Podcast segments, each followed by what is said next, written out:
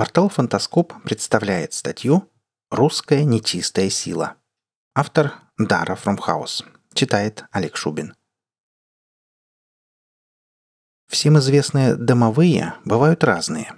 Главный домовой или хозяин отвечал за порядок в доме. Его младший братишки, овинник, живет в овине или в амбаре и следит за тем, чтобы мыши не грызли зерно, чтобы оно не подмокало и не портилось.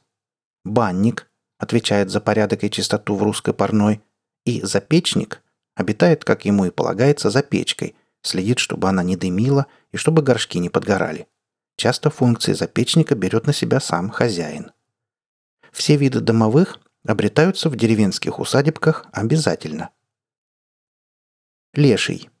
Хозяин и хранитель леса. Дружит с медведем и всякими мелкими пташками да мурашками. Очень трудолюбив и хорошо относится только к работящим мужикам и бабам. Таким он готов подсказать и хорошее дерево на сруб, и ягодно-грибную полянку. Леший – существо не злое, может и заплутавшего ребенка на опушку вывести. Но злых и недобрых людей ой как не любит. Зато чувствует их прекрасно. Таким в лес лучше не заходить. Заведет его лешак в бурелом или в болото, и поминай, как звали. Сам леший живет в дремучей чаще, под елками, и не очень любит видеться с людьми. А при случайной встрече может прикинуться пнем или поленом. Русалки.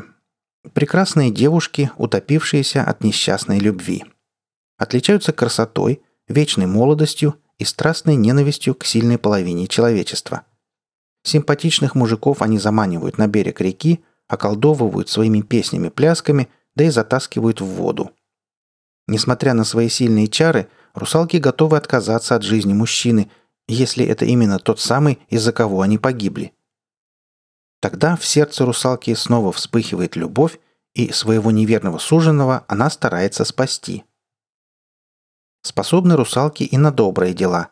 Сами пострадав от несчастной любви, они готовы помочь парню, который искренне любит девушку, но из-за денег или вредных родителей не может соединить с ней свою жизнь. Кикиморы. Тоже существа водные, но живут они не в реках и озерах, а на болотах. В отличие от русалок, не отличаются ни красотой, ни молодостью. И характер у них, прямо скажем, неприятный. Могут завести в болото, да там и бросить. Сознательно они не стремятся к чьей-то смерти, но и спасать не будут. Сам вылезай, как знаешь. Если выбрался, во второй раз пугать и путать кикимора не будет. Говорят, что лешему Кикимора приходится сестренкой или кузиной. Не знаю, не спрашивала.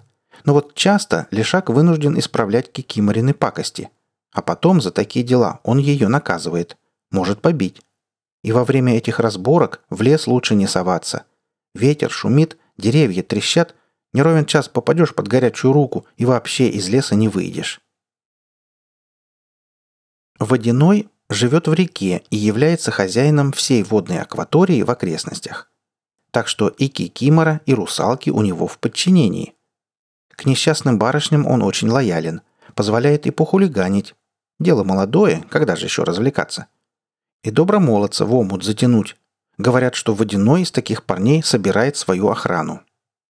Может помочь и рыбаку, улов в сети подвести, показать хорошее местечко – но только в том случае, если ты к нему со всем почетом и уважением. Пару раз в год водяного надо подкармливать пирогом, только не с рыбой, конечно. Лучше всего с пшенной кашей.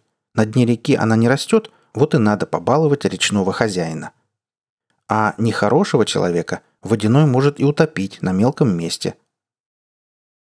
В общем-то, все эти существа ничего плохого людям сделать не хотят.